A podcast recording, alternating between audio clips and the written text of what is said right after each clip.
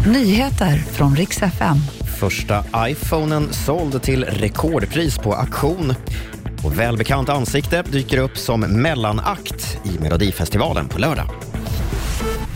God morgon. Vi ska börja i Skåne där polisen fick larm i natt om en bil som körde i hög hastighet mellan Lund och Malmö. Det visade sig att tre ungdomar satt i bilen och körde vårdslöst.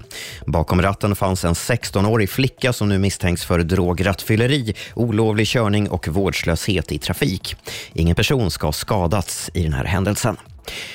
Och så får alla gå hem och kolla förrådet idag. Har man någon gammal mobil ligger och skräpar, gärna då i obruten förpackning. För nu har en gammal iPhone, den första versionen från 2007, sålts på auktion till rekordpris.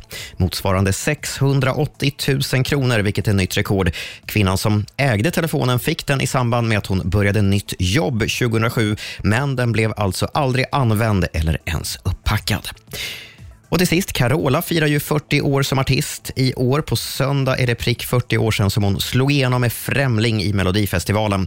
Och nu har SVT bekräftat att hon dyker upp som mellanakt i delfinalen på lördag.